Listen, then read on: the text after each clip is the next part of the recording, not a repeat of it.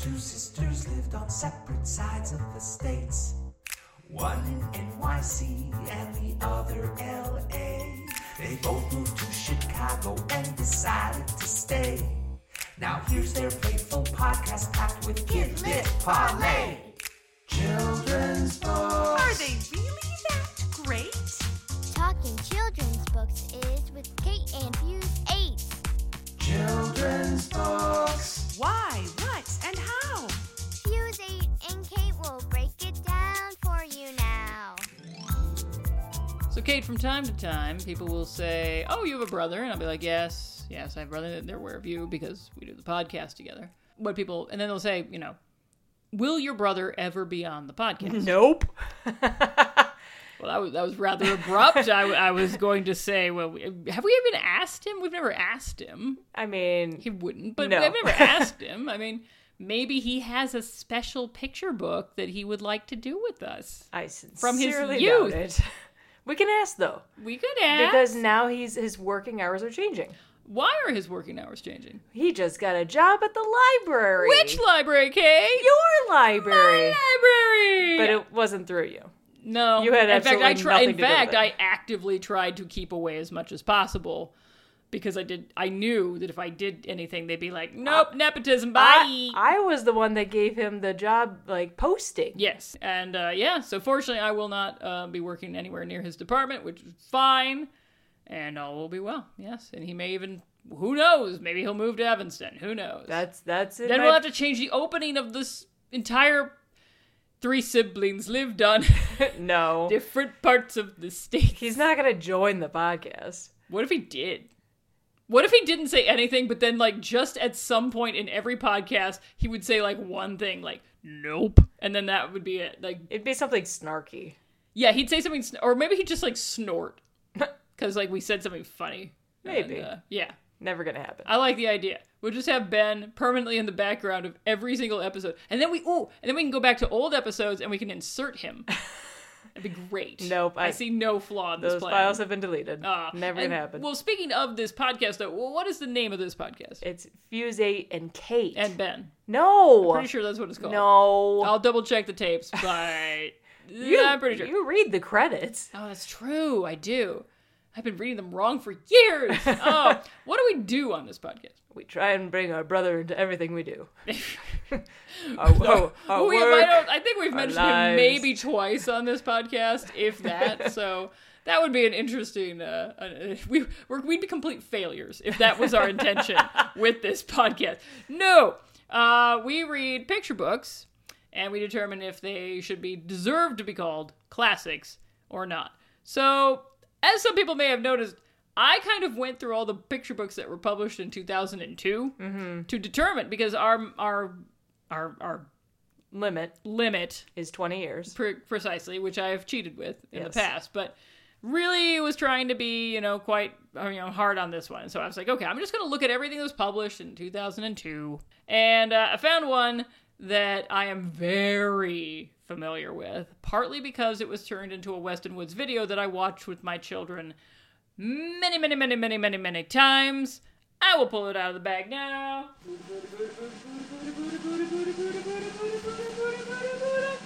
I stink. By Kate and Jim McCullen. right McCullen Mc, McMullen. Oh, McMullen. It's a McMullen. Sure. Yeah. Yep. Uh, this is a perfect book to read on a hot, sticky day like we're having right now. Uh, what would be better than a book about garbage on a hot, sticky day? I think it even takes place on a hot, sticky day, if I remember correctly. It's at night, but it's still hot and sticky. Great. Yay! This is gonna be so much fun. Uh-huh. Read it. Okay. While Kate does her read, let's get a little background information on these uh these Kate McMullen, Jim McMullen characters. She's done tons of picture books over the years, including the entire I'm just gonna call it the I Stink series, which is maybe not fair. Does this series have a name? I'm unclear. We're gonna cover that. But uh, finding interviews with them was actually a little difficult. I couldn't find anything on her website about creating I Stink, which is a real bummer because I feel like this is pertinent information that people need. So, as it turns out, they first started working together on a book called Noisy Giants, which came out in 1991. Um, though she says she'd been begging Jim to illustrate her books for years, so that's interesting. She got into writing books uh, because she was a teacher. She taught fourth grade, and during lunch, she would read to the kids, and they loved it. And then she says she'd read through math period, and if they were attentive, she'd just keep going. And then she suddenly figured out that maybe she wasn't a great teacher, but maybe she should do something with children's books. And she decided to see if she could write a children's book. Now, interestingly, she was teaching fourth grade, but what she decided to write was picture books. And she says, to this day, I Stink is her favorite work. Uh, it, she says it took her a long time to write, but that Jim's artwork really surprised her a lot when she was working on it, and it looked like he was having fun. Um, he decided not to do people, which is an interesting an interesting thing uh, in there, and it, it is what kind of sets the books apart in some ways. And uh, she says that when they collaborate, he shows her sketches of what he's done, and then she often takes out a lot of words. And she says, Because I don't need them anymore. I do a lot of rewriting to make it shorter because I really am a big believer in picture books are best when they're short. And on his part, uh, Jim says that you know they're very lucky to collaborate in the way that they do because they do it from a very early stage in her writing. So it's just after she's decided to do a certain kind of book. She shows him the early drafts of her text, and sometimes he does sketches very early to try to kind of help her think about the character that she's writing about. It's very collaborative. So it's very different, he says, from the experience of where a publisher has asked him to illustrate a text that's already set in stone. And he just has to do what he has to do. Um, whereas with Kate, he has much more input into the basic story. And it's really kind of fun and, and sort of an old fashioned way of doing that. And he says, uh, I just think it makes a difference. That's my imitation of the breaky sound when they're picking up your trash in the Ah. alleyway behind your house. Okay. Yeah, Yeah. yeah. You could also do the beeping when they uh like Yeah, but so many things beep. I feel like the trash truck has its own like specific brake sound, whereas the beep beep beep. I mean, that could be a UPS truck for all we know. I don't even know. Okay. Yeah, not one of those. You know, when I saw the title, I thought back to um, there's a Shel Silverstein um, poem that I read as a seven year old that we have on videotape of me saying, Homework, oh, homework, I hate you, you stink.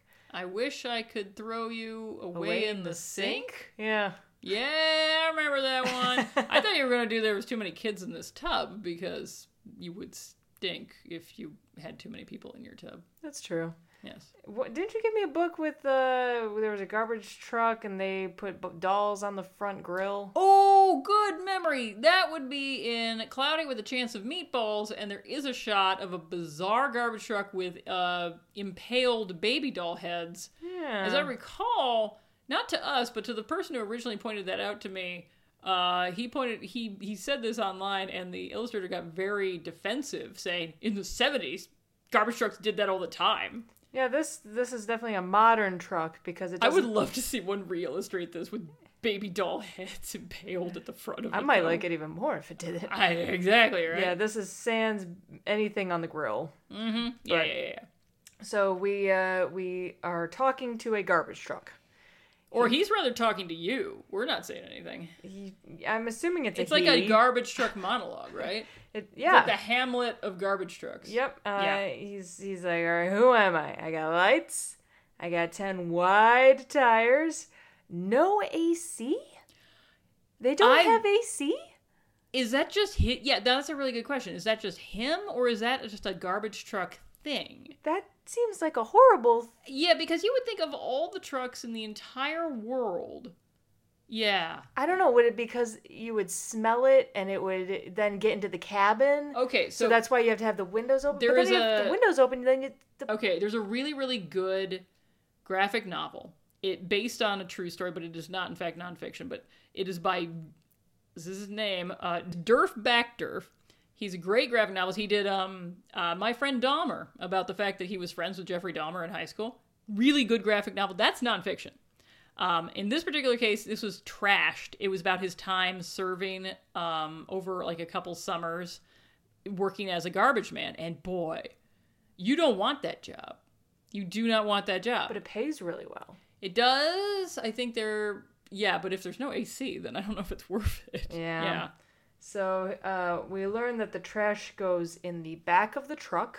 They make the front of the truck look like a face, though. They do. It's so then it- funny. so then it looks like the trash is going in its butt. but he's definitely saying like mouthy things like say ah Yeah. and things like that. Yeah. Well, so you feed through the butt. What's weird about this is so the author is married to the illustrator. He'd been illustrating things, or at least doing art, for a long time, and then she came up with this text. But she said she was surprised by what art he came up with. Maybe she envisioned the mouth being the back of the truck, which would be weird because then you'd be like driving around backwards the whole time. Yeah. I'm not sure I can see It that. definitely says feed me straight into the hopper, and it should say feed me straight into my pooper. Yeah, I think uh I think there'd be some parents who might have a problem with that. I. Just eat through your butt, Betsy. That's how it's done. probably But- probably a problem with that somewhere. But this has got to be fun to read at like two to three year olds. I mean, you've got different size font and so many different colors. The typography, chef's kiss. Mwah. yeah, it keeps changing on It every really single does keep changing, yeah. It's either gonna be really small, or it's gonna be really big, or it's gonna Mm-hmm. be bold, or it's gonna be red, or it's gonna be something. It's different all the time. However, Oh, I like the however. On the page where it says engine roar, um, the illustration of the truck with the eyes on the front reminds me of the brave little toaster's father.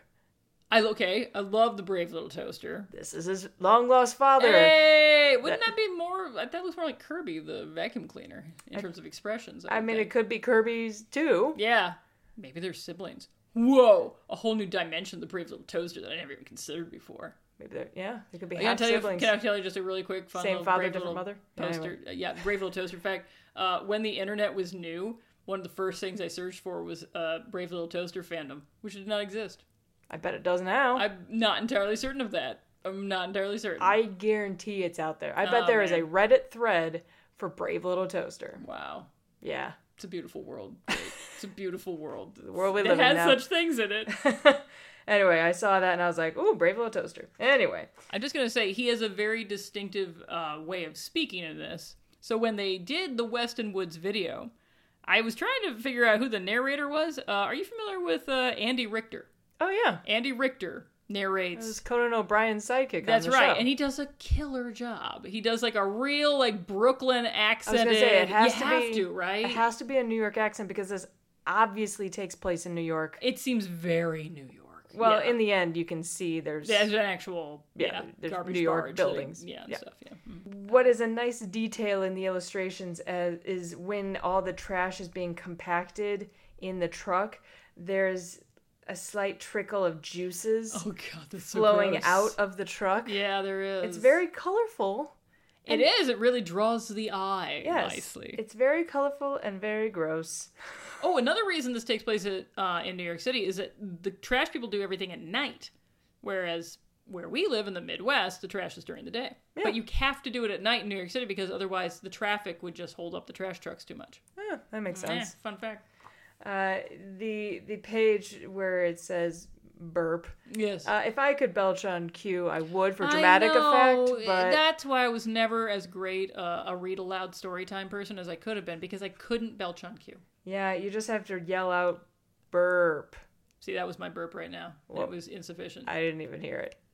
Didn't you hear that? Nope. It was really good. It was, so really it was good. deafening. I know, It right? blew out the mics. I'll, I'm just gonna the whole podcast. I'm gonna try to keep doing this. Yeah, So now we apparently learn the alphabet. yeah, because like uh, the Very Hungry Caterpillar, it's good when a picture book can do more than one thing. Like you could learn uh, the alphabet. Yeah, halfway through, it's just like, okay, now we have uh, room for alphabet soup, and Oh, uh, and and they go through the different letters of the alphabet with different things that would be in the trash, including D is dirty diapers, F is fish heads. I mean, obviously they're not composting, so Uh, yeah, it's quiet. Okay, yes. okay, because I'm looking at a lot of the things that are here, and I'm Uh-huh. like, okay, we have apple cores, Mm-hmm. banana peels, uh, half-eaten. Well, I guess you're not supposed to put in meats. It's probably not a great idea to put meats in. Yeah, But orange peels, absolutely. Yeah, just cut those up a little bit. Yeah. mhm. uh, quail bones, that's the cue. Bones, do- I mean, bones don't really break down that well, but sure, yeah. mhm. Rotten radishes. Oh, those would definitely you put them in there, yeah. mhm. Okay. Who Wa- keeps around that many radishes until they become rotten? I'm just wondering. watermelon rinds. Yeah, sure. You could, kind but then here's the thing. It says year-old yams. Who holds on to a yam for a year before you're like, yeah, I guess I should probably throw Well, you've this never out. see. You have this like, folks. You have to see Kate's house. It's it's remarkably clean. You've never had the experience of like you're okay, you're I've going had to your- science experiments. Yeah, but no, no, no. I'm talking But like you've got year? the cabinets, so you don't always look in the back, and you at some point you stuffed some yams back there. You kind of forgot about them, and then like you're moving stuff around, and then suddenly you're like, "What's this uh black goop? Oh, the yam." But a That's year. where I put them. Let's see, a year. Okay, so A year. very different. 365 We're very days? different, dude. Years. Oh my gosh, what is wrong with you? That is how you live, my that friend. is disgusting. Yeah, you, who cleans their cabinets? You- who does it? Okay, uh, we're Anyway, not. We're not. I'm We're just not getting. saying it could happen. Anyway, that is I'm not that- saying I've ever had a yam that old because I don't eat yams. and I'm saying that should be composted, not thrown in the trash. I agree. It's and it also does not look like it's been a year because that would be just a brown puddle if it had actually been a year. Yeah. I agree. So most like half of this stuff here really should be composted, not thrown away. Yes, Even though, I demand an update. including the well, I guess pa- well pasta with zucchini. The zucchini could have gone in the compost. At some point, it could have. Who knows how long it's been in that bag? But the tra- the trash garbage truck is standing next to a recycling bin, Yes. which I'm just thinking none of this was recycled. No. So and I don't even is- know. Well, I don't think you could have recycled any of this. Really? I mean, well, the toothpaste tube that's plastic. no, you can't no? recycle toothpaste Jam tubes. jars, you could have cleaned it out. Okay, jam That's jar, glass. yes. You could clean out, you'd have to completely clean it out and not include the lid, but you could recycle the jam What jar. about the icky ice cream cartons? You? No, because they had No? food substances. Usually, if it has food substances anywhere on it, that's going to gum up the machines in the recycling center. You can't do that. But the jam jars, I'll grant you that.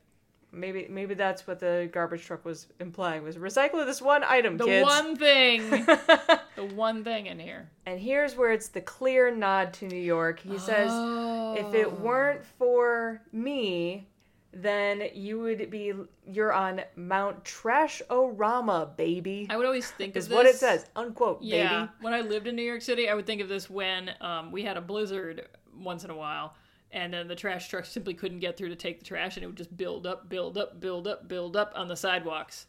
Yeah, I, now that's I. I notice that every time I go to New York, it smells to high heaven because your trash is on the sidewalks. because there's in- no alleyways. exactly Chicago learned from New York's mistakes, built Well, alleys after the Chicago fire. wasn't founded by the Dutch, who didn't have alleyways back where they came from, and didn't occur to them maybe that'd be a good thing to invent. So yeah, Well, Chicago also had a fire and then rebuilt a lot. yeah, so- but they rebuilt like a wood buildings after that. That was weird. Anyway, Anyways. all your fire escapes are wooden. It's weird. big fan of alleys. Yeah, That's- alleys. that- yay! that's where trash Two cans thumbs up for should live. alleys. Who cares if you get mugged in them when Spider-Man movies happen? That's New It York. It, it, except it, there are no alleys in New York. I don't Well, understand where There's Spider-Man There's got to be one because that's where Spider-Man There is lives. one. I think there is one. Yeah. Anyway, so it's interesting because by the end, the truck is talking about, "Hey driver, reverse and get me to the barge." And Mm-hmm. but throughout this entire book, you only see one person and it's a silhouette. Yes. And it's further back when he's saying, apparently he doesn't like drawing people. Well, it's it's way back Oh, in the beginning when he says, "Did I Oh. wake you? Oh. Too bad." And there's a silhouette of a person. There is a that it, there is a person in the book. I thought there weren't any at all. No, there's one. Well spotted. but you don't see the driver. Yeah, the driver is see- obviously sitting behind the eyeballs. Apparently.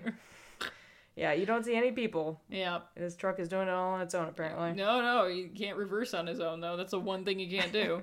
So the trash goes onto a barge in the water. It plops down, and then he drives away, uh, needing to be hosed down and gassed up until tomorrow night. Going back to clearly the Department of Sanitation on the right hand side, and that's the end of the book. Um, it ends with Who am I? The garbage truck. That's who. And just in case you And- didn't get it before, yeah. And then it, there's a seal and it says Department of Sanitation with the garbage truck in the middle. And I feel like this book is either an ad for the Department of Sanitation Oh, or for the motto reduce, reuse, recycle because I just felt dirty and guilty by the end of this book. that was so their point. Well, no, I don't know if their, their point, but um, yes, it is. I think I know for a fact that the sanitation department has used other books and promoted them because I know there was somebody who had like a snowplow book and they were really promoting that to a certain extent at one point in New York City. I don't know. I mean, they must have. They must have promoted this at some point because boy, it sure it's got a lot of personality. That garbage truck. Got something, Betsy. It sure does. And it was so popular when it came out that it inspired so many sequels. I'm just going to turn this so you can see them. So, as you can see, I'm dirty, I'm mighty. I'm brave, I'm fast, I'm tough, I'm smart. These are all names of different books. I'm cool. Okay. Yeah. I see a theme. Yeah. I'm big. I'm bad. Um, Who's bad? Oh, right. And then they started doing dinosaurs. I disapproved of the dinosaurs. I was like, no, no, no, no, no, no, no. Stick to. We stick to your trucks. You stick to your trucks. You haven't gone I through don't know. all. He's got a school bus. That's not a truck. Well, it's a vehicle. At got a boat. That's not a truck. I'm fine with that. modes At of least it was a mode of transportation. Okay. And unless you're riding that dino somewhere, I'm not intrigued. I am not impressed. So no, no, no, no. Yeah, not much more to say to it than that. Uh, they've collaborated many times together, this couple, and uh, they don't give many interviews about that. So Okay. who knew? All right, ratings time. So I'm I'm sure this is a fun read aloud for kids. Uh, it's got lots of action. There's lots of fun with colors and the font. You learn the alphabet. You have food go in your butt. It's very So loud. it's still not, still not that. and it's very informative. I bet folks with kids who love trucks have to read this over and over and over again, whether they Oh, yeah. whether they want to or not. That's why they made so many sequels, so that you could have at least some options. Yeah, I I gave it a 5.5. It, I gave it a toe over the line classic. I definitely think there are other books out there that I would rate higher than this one, Mm. but I don't think that it should be uh, cast aside. Fair enough. Um, I mean, I'm coming from it from a different angle since I'm someone who had to do story times over and over and over and over again in a library setting. And so when you find that book that reads aloud well, it has pictures big enough and bright enough to be seen across a room and allows you to put on a voice because you can do a good voice with this like truck that has a real personality.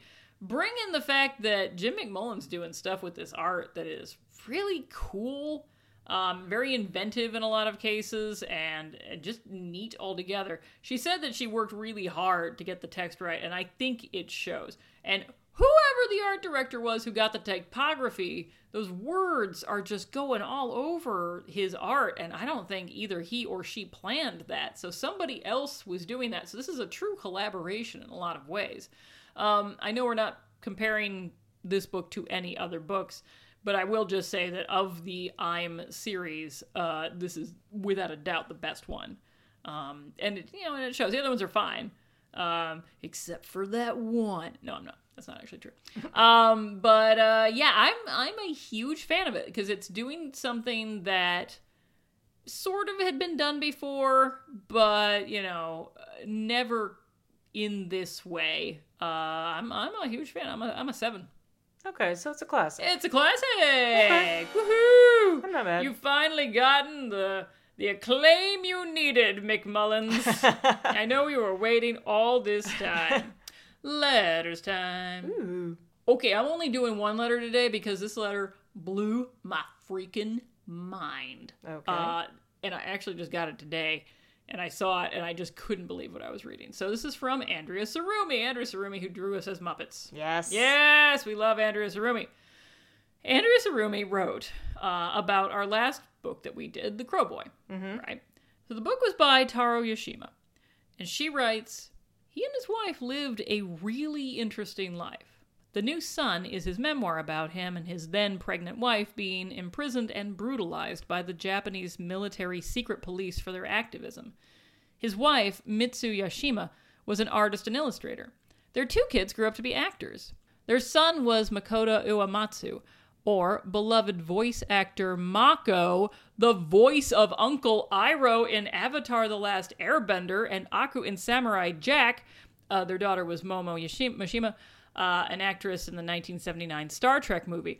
Beep, beep, beep, back that up. I know Mako. Mako's in Die Hard for crying out loud. And Uncle Iroh, my friend, is my favorite character from Avatar The Last Airbender. I this this news just blew me out of the water. Okay. Uncle Iroh's dad was Taro Yashima? That's insane, Kate.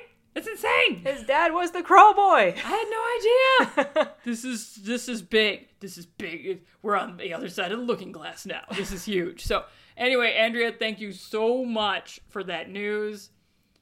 My little brain is gone because I I just could not deal with this information. So thank you, thank you, thank you. Grown up things we like. You go first. Okay.